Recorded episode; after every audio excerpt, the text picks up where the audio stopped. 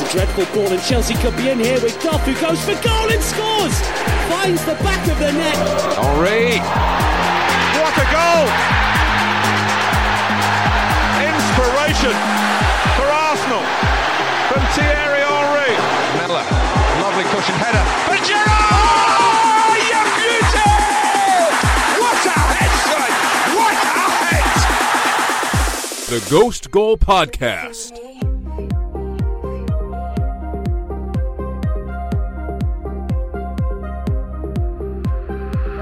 Spurs continue to Spurs it up as they fell to Bournemouth on the road, losing 1-0 thanks to a late winner from Nathan Ake. Spurs also taking down a 9-man shortly after halftime, which helped lead to that result for them. It was a difficult and controversial win for Liverpool, who won at St. James's Park against Newcastle for the first time in 4 years. Divock Origi getting a late winner, very controversial game.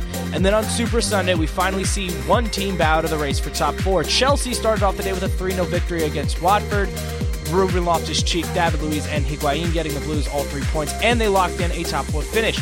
Arsenal got off to a good start against Brighton, ended up drawing with Brighton, and they can no longer finish above Chelsea on the season. And relegated Huddersfield were able to draw 1-1 with Manchester United, as Ole's Gunnar Solskjaer's men can no longer clinch a Champions League spot for next season.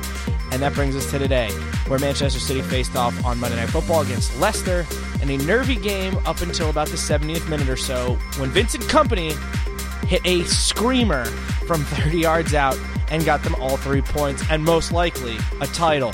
Welcome to the Ghost Goal Podcast. I'm Andrew Fassaro. We got the whole gang in here tonight. We got Alex Moss and Javier Arevalo along for the ride. How we doing, fellas? God, that was a great intro, Andrew, but fuck that. Just... I don't know what you're talking about, Javier. I'm doing absolutely fantastic. Just everything about that was not... yeah.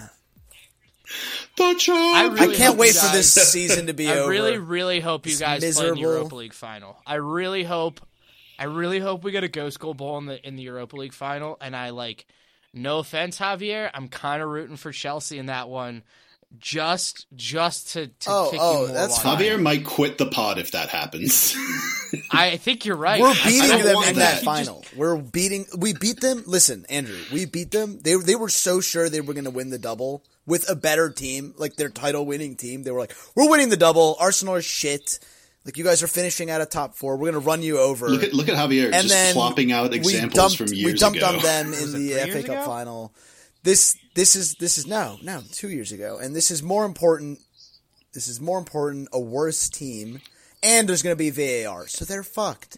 There's no chance. Let's wait for any possible Europa League preview until we're going to record the preview pod for next weekend on Thursday night. So those semifinals have been played. Because I have a sinking feeling that because we secured Champions League this week, we might just be completely not at the beach, but we might just be lackadaisical at home on Thursday. Sarri needs a trophy. It's a slight concern. A trophy would be huge vindication for Sarri in his first season at Chelsea, especially after a lot of the drama that happened in the middle of it.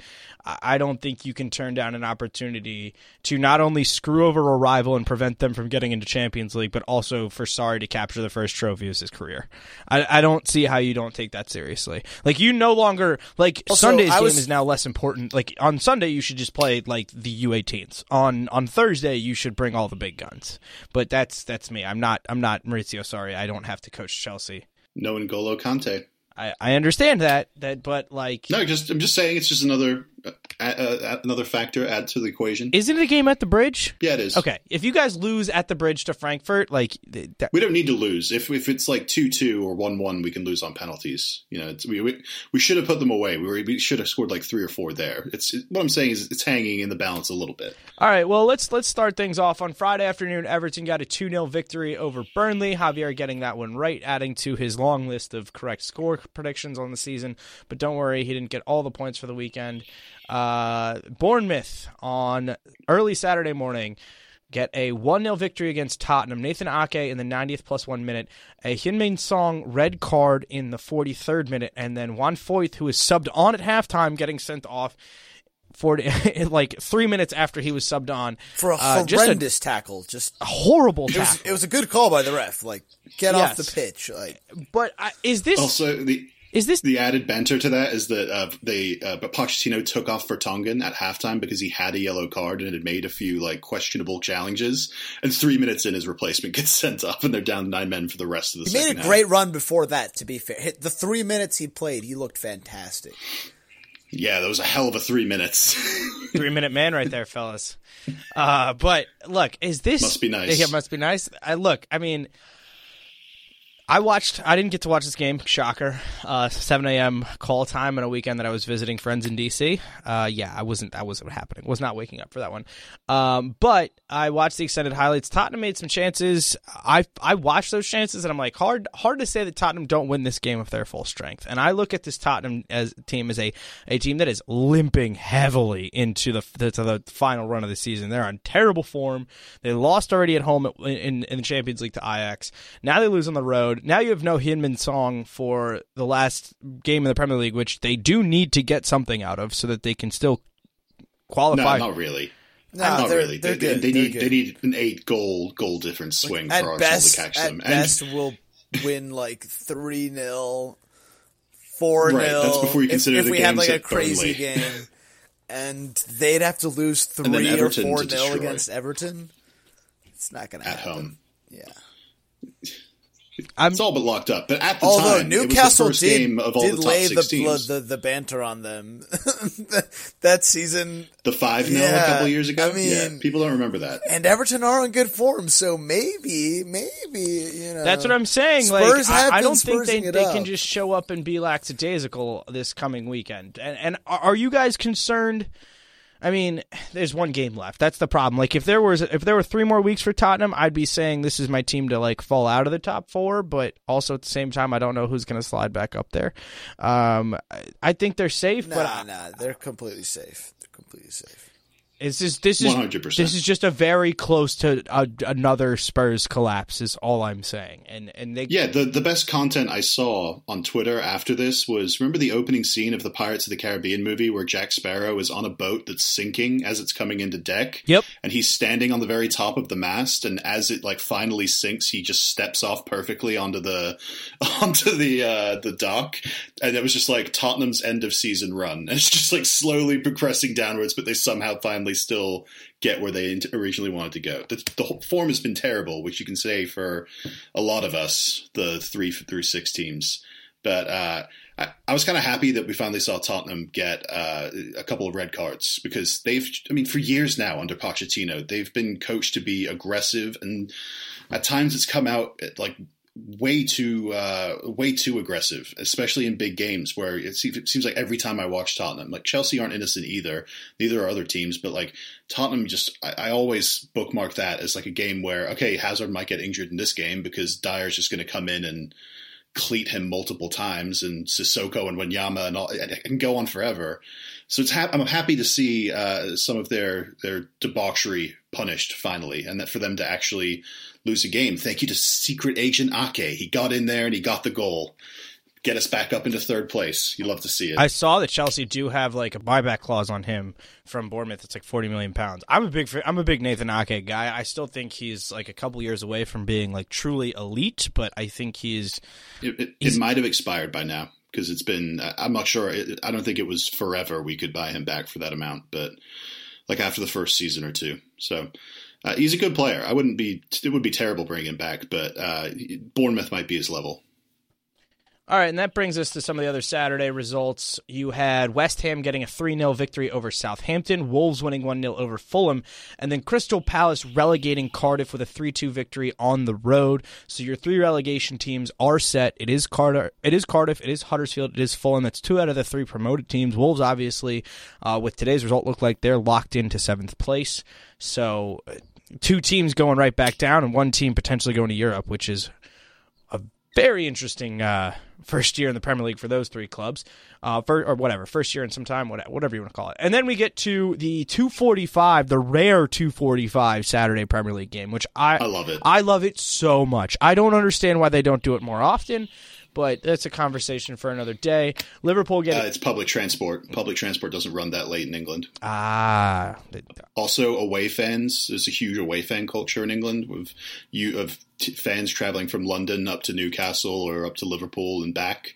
And they have to get back after that game ends at like 9 or 10 o'clock. And that's where the public transport comes into it. I also heard that they don't want fans drinking all day in preparation for a game, but they somehow let them do it for cup games and let them do it for European games. And it doesn't seem to stop anyone. But because there's a full working day before for European games. So people are coming from their jobs to go to the games. Who don't have jobs. Who hasn't had a beer at their desk? European games. Who hasn't had a beer at their desk, guys?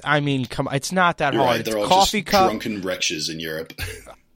I was talking amongst us here. I said nothing about Europeans. No. So anyways, Liverpool played Newcastle, 2:45 start, and Newcastle showed up in this one. Van Dijk getting the early header off a corner. We thought they might. Krishinatsu coming back and scoring a goal. Mohamed Salah in the 28th minute, Rondon in the 54th, Mohamed Salah picking up a concussion not much longer after that, and Divock Origi coming in late again to help get Liverpool all 3 points. And I just got to say it because I know people were killing the referee on Twitter on Saturday. This game was horribly refereed. Yeah, just terribly refereed. It did benefit Liverpool more than it benefited Newcastle, but this game was atrociously refereed. Just the theme of the season. Just almost every single day, there's been a game where there's been a bunch of bad refereeing decisions. Last week in the Chelsea game, this week in the Arsenal game, Liverpool game. Trent Alexander-Arnold should have been sent off. Yeah, there was just so many things that, and it's been the theme of the season. There's been so many, offsides, dives. Why do you think they're bringing in VAR? Off the ball incidents, just so many things. It's just left a sour taste in the mouth for this year. And I'm not just saying that because Arsenal are finishing outside of top four. It's just he admits his fate. It's been a continuous. I hadn't heard this spiel before Arsenal's season started taking a turn. No, wow, I've been complaining about the referees for months and months. People have been complaining about referees since the dawn of time. But this year it was referees are terrible. Bad, yeah, that's why. We should have had VAR this year. They announced we're getting VAR next year. They axed it at last second. For God knows why. Leagues that have much less money had VAR this year. Germany, Italy. Spain. Italy and Germany have had it for 2 years. Yeah. France has had it for a year or two. Spain had it this year. This is Spain's first year. But how are we the last? But shitty referees aren't the story of this game. Diving dumbass players are the story of this game. And I just want to congratulate Fabinho. Mohamed Salah was real lonely in the Divers Club of Liverpool. Fabinho, you've been added. Come on in. He does it pretty often to be like. He does that very often. He dives pretty often. I try to give them the benefit of the doubt. I gave Mohamed Salah the benefit of the doubt for as long as I could, but he's in the club. He's a proper, congratulations, shit player. And but you would love him. Exactly. You love Arsenal. Him on your team, but if you play against him, you fucking. And you know who else? Him. You know who else was also one? Diego Costa, huge dickhead. Yes, I was just about to say. Luis Suarez, huge dickhead. You know what? You either die the hero or you see yourself become the villain. And if this is what I'm going to have to be on this podcast, because apparently everybody and their fucking mothers doesn't want to see Liverpool win anything, then I'm going to just be the biggest dickhead on the internet, because I've not seen this team win a major trophy. So I'm not going to be the first one to go start throwing stones on the internet, because I'm a classy human being when I feel like being it. But this season has taught me one thing, that no one else is going to be classy. So why be a nice person? I'm just going to be a dick. I'm going to make fun of everybody, and I'm going to be ruthless, okay? Because it works, apparently. So congratulations, internet. What you say and do, I'm going to be your worst nightmare.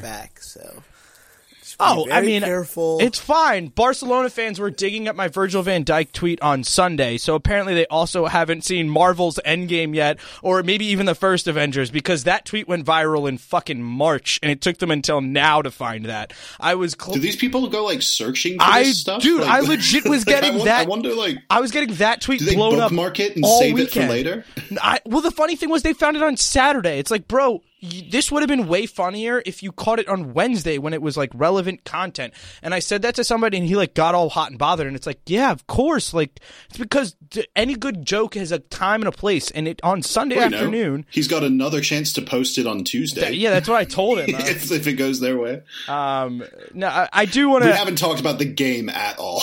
We have not. But I mean, Newcastle were unlucky, I think, to not get anything out of this game because. For what they did, it was a monumental effort from them. I mean, it was even a monumental when you guys went up 3-2, they still like pressed to get that goal, and like Alisson had to make saves in this game. It wasn't like a clear cut, just like Newcastle got a couple chances and they scored on both of their chances. Like no, like they played some good football in this game. I was like pretty surprised at how much fight they put up. I do want to give Newcastle credit, but I also want to bring up another conversation here. When Jurgen Klopp came into Liverpool, what were we really, really bad at? I mean, really bad at. Set pieces. Beating anyone below 10. Set pieces. Well, yes, that. And you scored all of your goals on set pieces, yes. We scored two of them on set pieces. The Salah was just a typical cross. Right. But what I'm saying is that in a couple years, Jurgen Klopp has brought this team from being just an absolute dumpster fire at set pieces to the best team Virgil in the league Van Dijk. At God, that third goal, that play that he did, just oh, you mean the first goal? The first goal? No, the third one. He like you see Trent Alexander-Arnold walk up to the free kick, and Shaqiri's like walking away from the free kick, and Van Dijk's just going crazy, like screaming, like Shaq, like you're taking this, like you're taking the free kick, and like you see him be like me, like what. Like, and then, like, he's just like, trying to get that bag. He's trying to get that extra like special continually teams screaming at him. Like, he says it like 5 or 6 times, and then, like, finally he goes over, like, puts in a beautiful free kick, like an in-swinger, and I mean, it was like it was the right angle for it. It made sense. Yeah, but it was the right choice. But he had the conviction and leadership to make it happen. He wanted to give Van Dijk the assist because it was such a like it. You saw it happening on TV, like him, telling Shaqiri that he needed to take it, and then it happened. And yeah, I mean, Shaqiri's an amazing player. It's definitely a shame he doesn't play more. I don't know. I still don't know what's up with that. I don't know if he might not even start in the Champions League for them against Barcelona. They may. Oh, I guarantee he'll start after that. After getting the winning assist, there. I don't know. I mean, they might do Divock Origi and Mane up top and let them go at it. They might add another guy in midfield. They might. Play Rian Brewster. You need the goals. I'm almost sure that Shaqiri's going to start, especially after that Klopp interview saying that he's an idiot for not playing Shaqiri more. You got to think that he's going to be like give him his big chance against Barcelona and say, "All right, buddy, like lead us back, like do something crazy." I didn't like Daniel Sturridge starting this game. Sturridge, to be honest. He's done. Yeah, he's done with Liverpool. Yeah, he's definitely done with Liverpool. On this summer. That guy. He's available on a free right now. Like someone's going to take him. It's just is he like if Javier are Arsenal interested in injury-prone, pacey strikers, English strikers? You guys don't have enough of those. Alex, I mean, you guys are transfer banned, so you can't even be interested in him, can you? Well, no, he's a free agent, so they should be able to sign him. Oh, right. No, I don't think so. I don't think so because you can't. Yeah. The ban is over. So enjoy your Michy Batshuayi and Tammy Abraham at Chelsea next year. We'll get that sorted out. Don't worry about that. Best lawyers in the world. Don't poke the Tammy Abraham bear, okay? I know he only scores in the box, but I'm okay with not dealing with Tammy. No, I think he's pretty good. So. Yeah, don't poke that bear. My take to Alex is that like he would probably score like 15 to 20 goals as the Chelsea starting striker, if he played every game. That would put him up in the Golden Boot race this year, Javier. You do realize that 15 to 20 goals really isn't that much. You see what I have to put up with. Yeah, but like that, like this year the Golden Boot race was like not that like last year like there was a bunch of players who had like 29, 30. 31, and then well, like Salah Harry Kane's 31. Harry Kane's been really injured, and you have to think that Liverpool kind of distributed the load a little bit more evenly this year between Mane and Mo, which I don't give a shit. And Aguero hasn't had De Bruyne just setting him up perfectly with inch-perfect passes all the time. Also, I mean, well, also Raheem Sterling's taken away from his goals too. Like, are we really going to see Raheem Sterling score this many goals? every year? I don't think so. I think he's going to score a bunch. I think he's having a great year this year, just like Mo had a great year last year. He's going to score like 15 to 20 goals every year, yeah. Speaking of bears not to poke, don't poke that bear. He'll just keep getting better. He's only like 24. No, he's 22. He just won the. No, he's not 22. Yes, he is 22 because he just. Or he's 23. He has to be 23 then because he just won Young Player of the Year.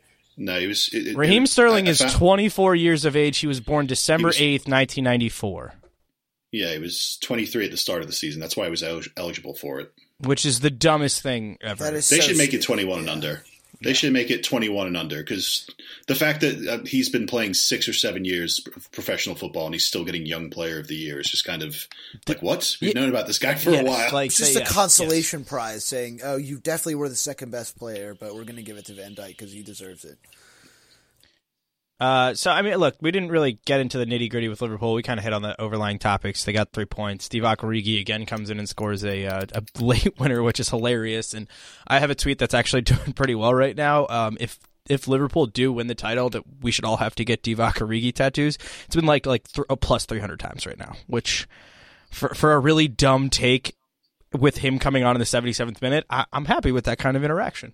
By the way, follow us on Twitter at Ghost Goal Pod. Crazier things have happened, Andrew. Yeah, I'm aware. You might be getting a Divock Origi tattoo. If Liverpool win the title, shit, why not? I mean, first time in 29 years. You can't be buried in a Catholic cemetery, Andrew. What would your parents think? Do you have a tattoo?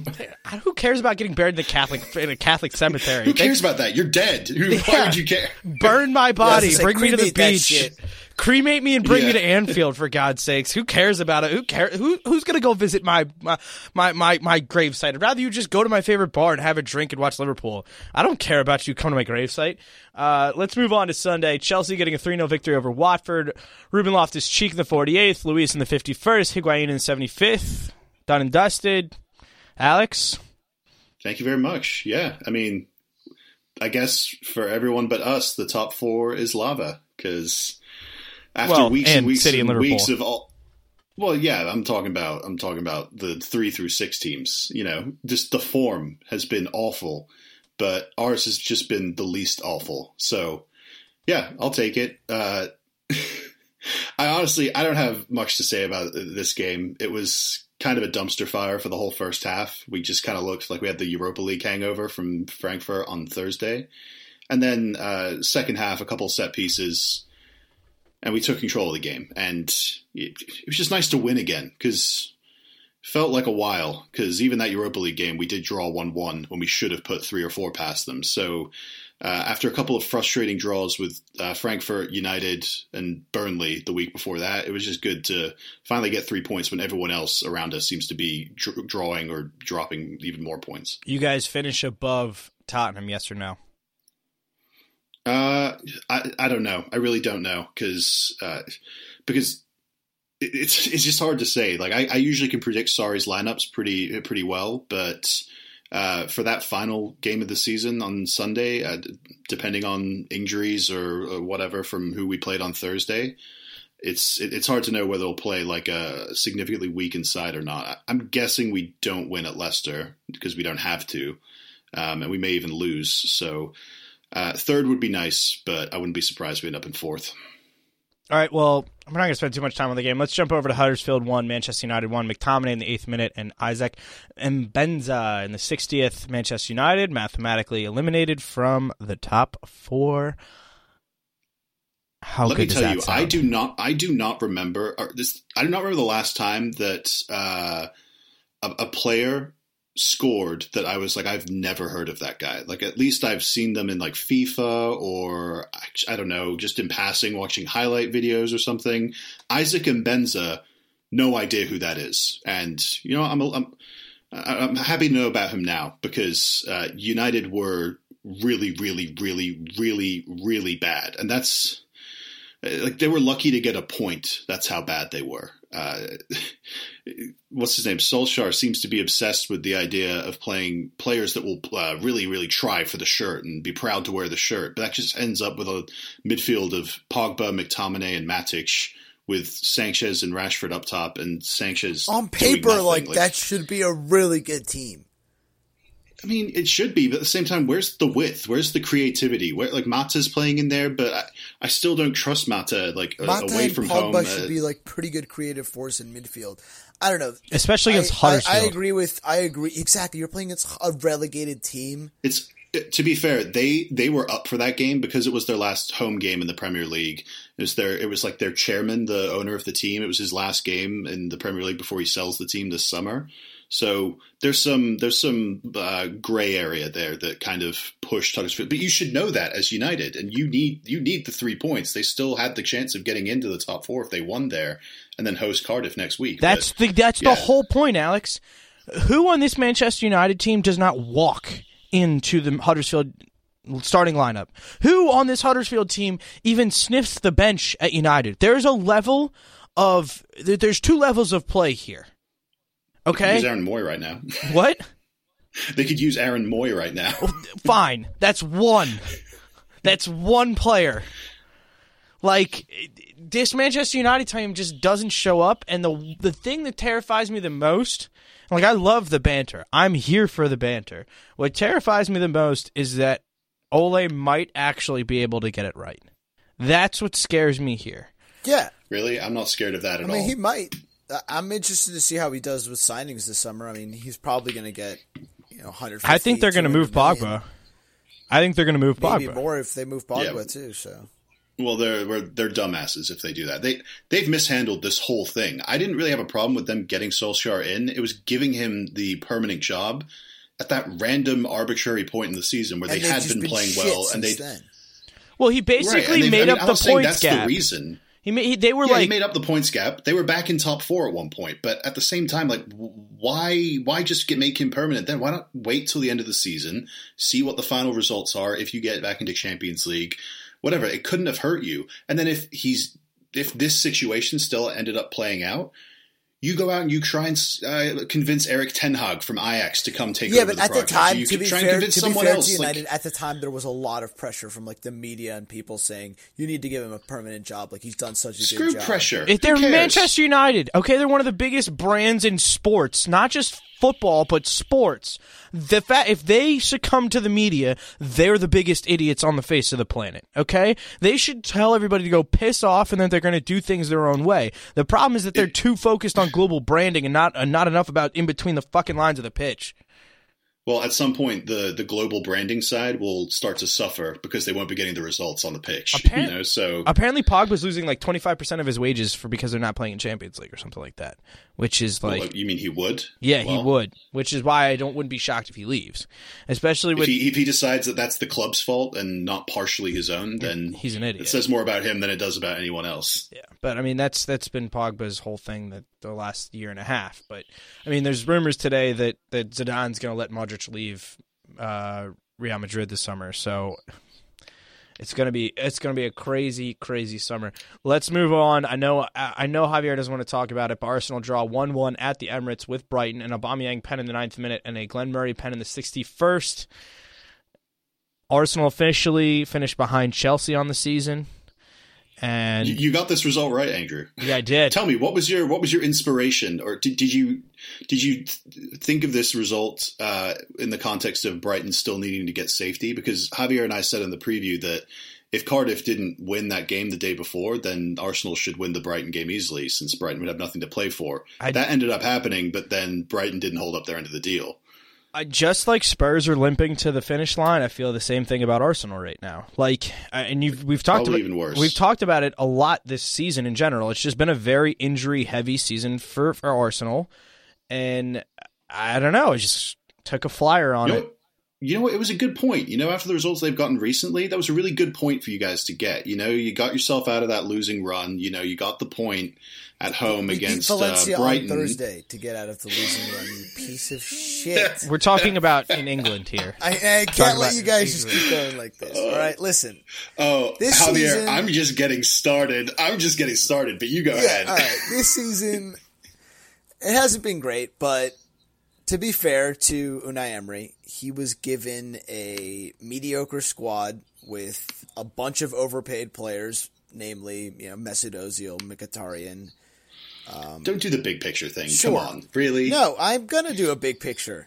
because there's nothing else to do here. This game was, we missed a bunch of chances. We absolutely should have scored multiple goals from open play, and with the players just choked. I don't know if I've expressed this on the pod, but I have a very Liverpool, like 4 years ago vibe about Arsenal right now, where they're a little bit behind in terms of like monetary wages of what they're actually going to throw down, and they're kind of playing this money ball approach while everyone else is just throwing down fat stacks. And look how long it took Liverpool to get back to this level of being one of the top tier teams in England. Like, I'm not saying you're going to go out and sign Joe Allen this summer, first but year of like after 20, but losing year, Aaron Ramsey, like I went Aaron Mike and Ramsey, I, like I'm happy Mike, he's leaving. Mike and I did a count off of guys that are at Arsenal that I'd want at Liverpool, and I think we came up with 5, and that included Ramsey. Many? Yeah. Wow, that many? Jesus. Yeah, it was like I have 3. Aubameyang, Lacazette, either of which could be on the bench. Aaron Ramsey, Torreira. I would take a flyer on Guendouzi. He'd probably have Leno. To go on. Right, he could be our backup. He's not going to start over Allison. Sure. I'm just saying. Like, but he's 5 to 6 players. In terms of the worst players on that team, he's not one of the problems. He's part of the solution. You'd think the entire back line. There's a worrying white. Yeah. Maybe Socrates, but yeah, the whole back line. I'm just really concerned about the whole back line. I mean, not holding. I mean, no, Socrates? No, I'm saying the players who are playing right Bellerin? Now, Mustafi, Monreal. Maitland-Niles? No. Koscielny? Koscielny needs to not be starting. Like, we need to have a lot more depth than what we have now. And I know Emery does not, especially our defenders. Steve Bould needs to get the hell out of Arsenal, too, because we haven't improved at all defensively while he's been. Just anyone who was there while Wenger was was there. And that's why Ramsey needs to leave too, because we don't need anyone with that mentality who's been there these last 9-10 years. Who, frankly, Ramsey won 3 FA Cups with us, and frankly, has probably been our best player in these last 9 or 10 years. Most consistent, but the quintessential part of the season where we need him, he gets hurt. This happens every year. Yeah. I mean, this isn't new with Aaron Ramsey either. I mean, you saw it. Like, if he stays healthy, we absolutely win. We beat Crystal Palace at home. We win this Brighton home game. Maybe we draw one of the away games. And maybe you're above Spurs. And maybe we're above Spurs. And exactly, and we're still in it for top 4 going into the last day. But Ramsey got hurt. As usual, he was on good form for us, probably one of our best players, and people were saying, we should have given him those Ozil wages. Well, we shouldn't have ever given anybody those wages. We should have just bought, 2 or 3 players that were willing to work, much harder for the team, and were much more hungry than someone like an Ozil or even Ramsey. So that's why I'm happy that he's moving on, because there's we didn't need to give. He wanted something like an Ozil contract. Which I don't blame him, because he says, "Look, I'm better than this guy. You need to give me that much money. I play the same position." Which I understand him asking for that, and he's going to get that at Juventus because he's going on a free. So, to me, I mean, it's a good thing for everybody that Ramsey's leaving. Good for him. Good for Arsenal. Good for Juventus. Yeah, what's up, Alex? What are you... I just want to bring up one worrying trend that I've noticed with Emery recently. Not recently, but as far back as his days at Sevilla, when he had those 3 years in a row where he won the Europa League, there's a trend where Sevilla's league form, around the time that the Europa League got to the quarterfinals, semifinals stage, their league form at the same time just took a complete nosedive. His first season, they failed to win 3 of their last 4 league games, and they beat Benfica in the Europa League final. The second season, he failed to win 2 of his last 4, so a slight improvement. And then they beat Dnipro from Ukraine, who aren't even a professional club anymore. And then the third season, this is the doozy. They failed to win 8 of their last 9 league games, and then they beat Liverpool in the Europa League final. They had 7 losses, 1 draw, and 1 win. And so So they're winning the Europa League, which is the good news here. If that ends up happening, then I doubt Arsenal fans. I mean, they will worry about the team. That's the like one salvaging thing that we could salvage from this season. Now it's just Europa League. Yeah. It's just a really risky strategy because it's a knockout tournament and you get one red card or one injury and one wrong bounce and all of a sudden that whole plan is ruined. I'm happy that Chelsea went the league route just because you've got more of your own control in your own destiny. But, I mean, fair play to him. If he pulls it off, then, I mean, we won't be able to bitch at him too much. All right, before we transition over to the Manchester City games, I just want to say, not to brag, but I called it. It really was the Big Five. I can't believe I forgot that in the Manchester United diatribe there, but I just had to get that in. I had that right like months ago, so credit to me. Manchester City getting a 1-0 victory over Leicester City. Vincent Kompany in the 70th minute with... That man. What a Vinny goal. Company. Like Big Papa Vinny. Where did you pull that out from? Just Big Papa Vinny was like, fuck this. We're winning the title. Get in my fucking knapsack. Get out of the way. I loved his comments after the game where there's like a bunch of, I think Raheem Sterling posted the picture of him reacting like, no, don't shoot. And Vinny Kompany said after the game, like, I didn't play all this time and win all these trophies to get to the point where young players are telling me when and when not to have a go. Like, get out of the way. I'm winning the league for us. I mean, Leicester were so impressive today. That's the main Leicester takeaway. Played so well.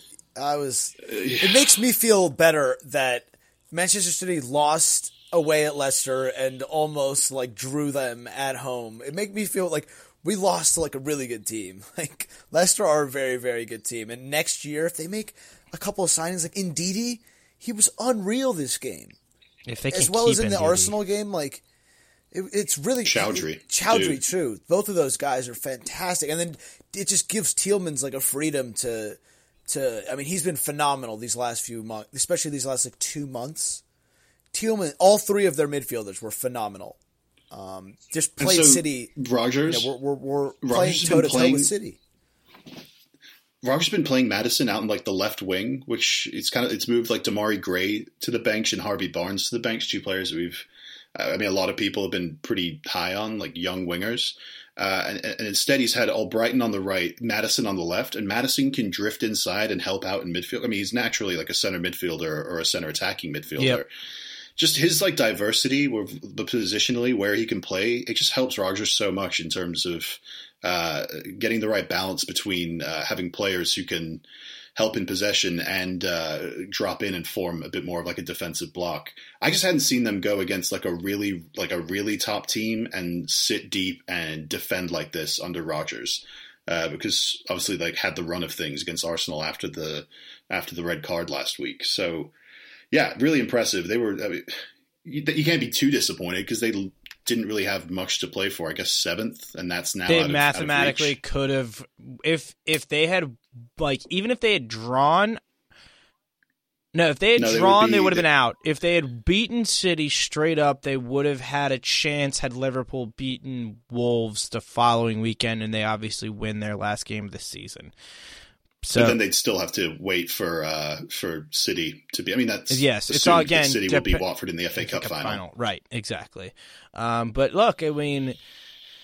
A big performance for City. I think they've won 13 straight since the Newcastle loss. No, I thought it was Newcastle loss. Yeah, maybe I thought it was the Palace Newcastle loss was in Palace was back in December. That's their only home loss. They've won every other home game this season. Yep.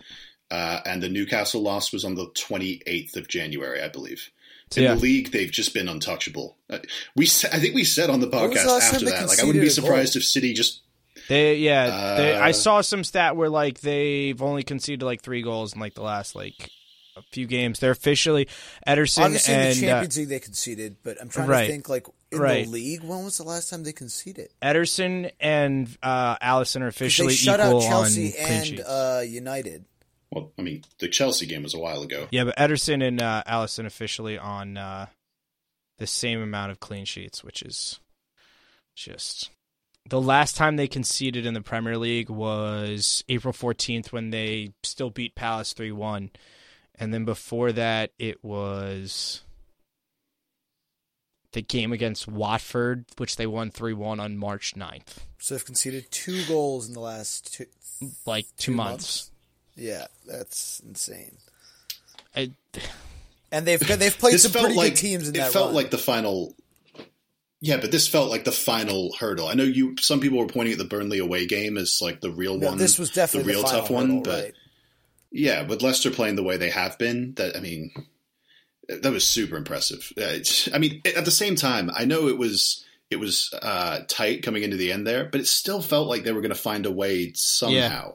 Yeah. Don't you think? I know it came through like a spectacular, but because Liverpool found a way somehow. I was like, come on, City got like they were all over. Well, you know what I knew? I knew Mike Dean had been told not to give them a penalty, like no matter what, because it looked like any time that City like had any type of penalty shout, Mike Dean just immediately just waved it off. Which it would have been kind of shitty if they somehow just gotten a penalty and were able to win that way. So I'm kind of glad that they had to find some. I'm not going to sit here and complain about penalties in the Manchester City game. I'm not. Like, I can't do that because. No, there were no penalty shots that I think were worthy. Right. Like, so. I'm not going to sit here and be like, oh, so-and-so should have gotten a second. I'm not going to sit here and be that guy. Like, I've never been that guy. Vincent Kompany, question real quick. Greatest City player ever, or is it still Sergio Aguero? I think it's still Aguero, personally. It's like the John Terry Frank Lampard debate for Chelsea fans. Here's why it's going to be Aguero for me.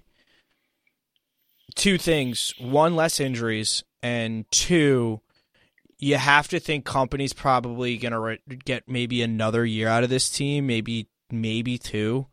I think you're going to see Aguero on this team. I think Aguero is going to end up with like another couple big trophies after Kompany leaves.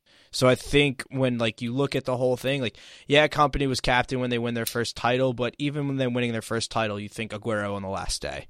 And like Aguero is going to go down as arguably one of the best strikers in the Premier League. And I think it's a little unfair to Kompany, but we don't even have the conversation about best defender in the Premier League with Kompany. He's up there, but he's. Well, I'm raising him, as someone who just assumes it's John Terry and will probably think that for the rest of my life. I would still take Terry. It's an honor for me to even consider him. I would still take Terry, and again, like how many seasons did we see Kompany play like less than 20 games? Yeah, that's true. The injuries have really if he didn't have the injuries that he had, 1, it's hard to think that City don't have more Premier League titles right now, and 2, again, you're talking about a different conversation because at the end of the day, it's going to be trophies that really kind of determine all of this. And how many did Terry finish with at Chelsea? How many Premier League titles? 5. Okay, Kompany's not getting that, number one. Well, he's going to be at 4 after this year. He's going to be 4. I don't see them. He might retire after this, or he might take a significant step back. And again, Terry has the Champions League. I don't see Kompany. He's the highest scoring defender in the Premier League history. So, that kind of helps too. Yeah. I think the bigger conversation in best defender in Premier League history is more between Rio and Terry, personally. Yeah, I'd agree. I was bringing Kompany up for City's best player just because of his importance to the club and what he's meant in a leadership role. You can understand that as someone who's watched Liverpool go from a team whose best defender was Dejan Lovren to a team that now has Virgil van Dijk at the back. You can see the difference that having a player like that makes on a team, like a talented team. It just focuses everyone and gets everyone on the same page and makes them all accountable. I agree, but I would argue that over the past 2 seasons, or at least since Laporte came in, he hasn't been the best defensive player at City. Yeah, no, I'm just saying there's a further influence that needs to be recognized there. That's absolutely. It's not exactly quantifiable. Right, great Premier League player. Manchester City don't have the success that they've had without Kompany, and he was definitely one of those early players that helped turn the tide and really put the club kind of on the map. But I don't think you can put him down. I think he's, and we'll Americanize this because we can, Mount Rushmore top player of Manchester City without a doubt. For sure, staple. But arguably you could put that's all players from this era. Right. Right now the Mount Rushmore of Manchester City players is Kompany, Aguero, David Silva, and then we have a conversation about who's the next one. It's Yaya. There's no conversation. It's Yaya. Yeah, that is fair. That is very fair. All right. Maybe your old pal Rodney Marsh. Who came in January when they were top of the league and they ended up losing the league title. Yeah, exactly. It's definitely not Rodney. It's for sure not Rodney. That basically wraps up another episode of the Ghost Goal Podcast. Follow us on Twitter at Ghost Goal Pod, at Andrew Fassaro, at ASMoss92, at JavierRev9. Like, review, subscribe on iTunes. Haven't really discussed our summer schedule yet, but we'll still be doing something in some capacity at some times. I'd really like to be utilizing the voicemail more this summer, either with transfer rumors or like, hey, my team just signed this guy. I'm super excited. We'll definitely be doing like Copa America and Gold Cup. Yeah. / coverage. We'll probably do some. I'm not going to sit here and watch Cuba versus Trinidad and Tobago. I'm going to watch European Cup, European Championship qualifying, of course. I kid. Alex, if I wanted to watch paint dry, I'd paint my walls of my apartment, okay? Be more fun than watching Ireland play, I'll admit that. I'm aware. All right. For all of us here, thank you for listening, and until next time. I'm cutting that. That's not happening.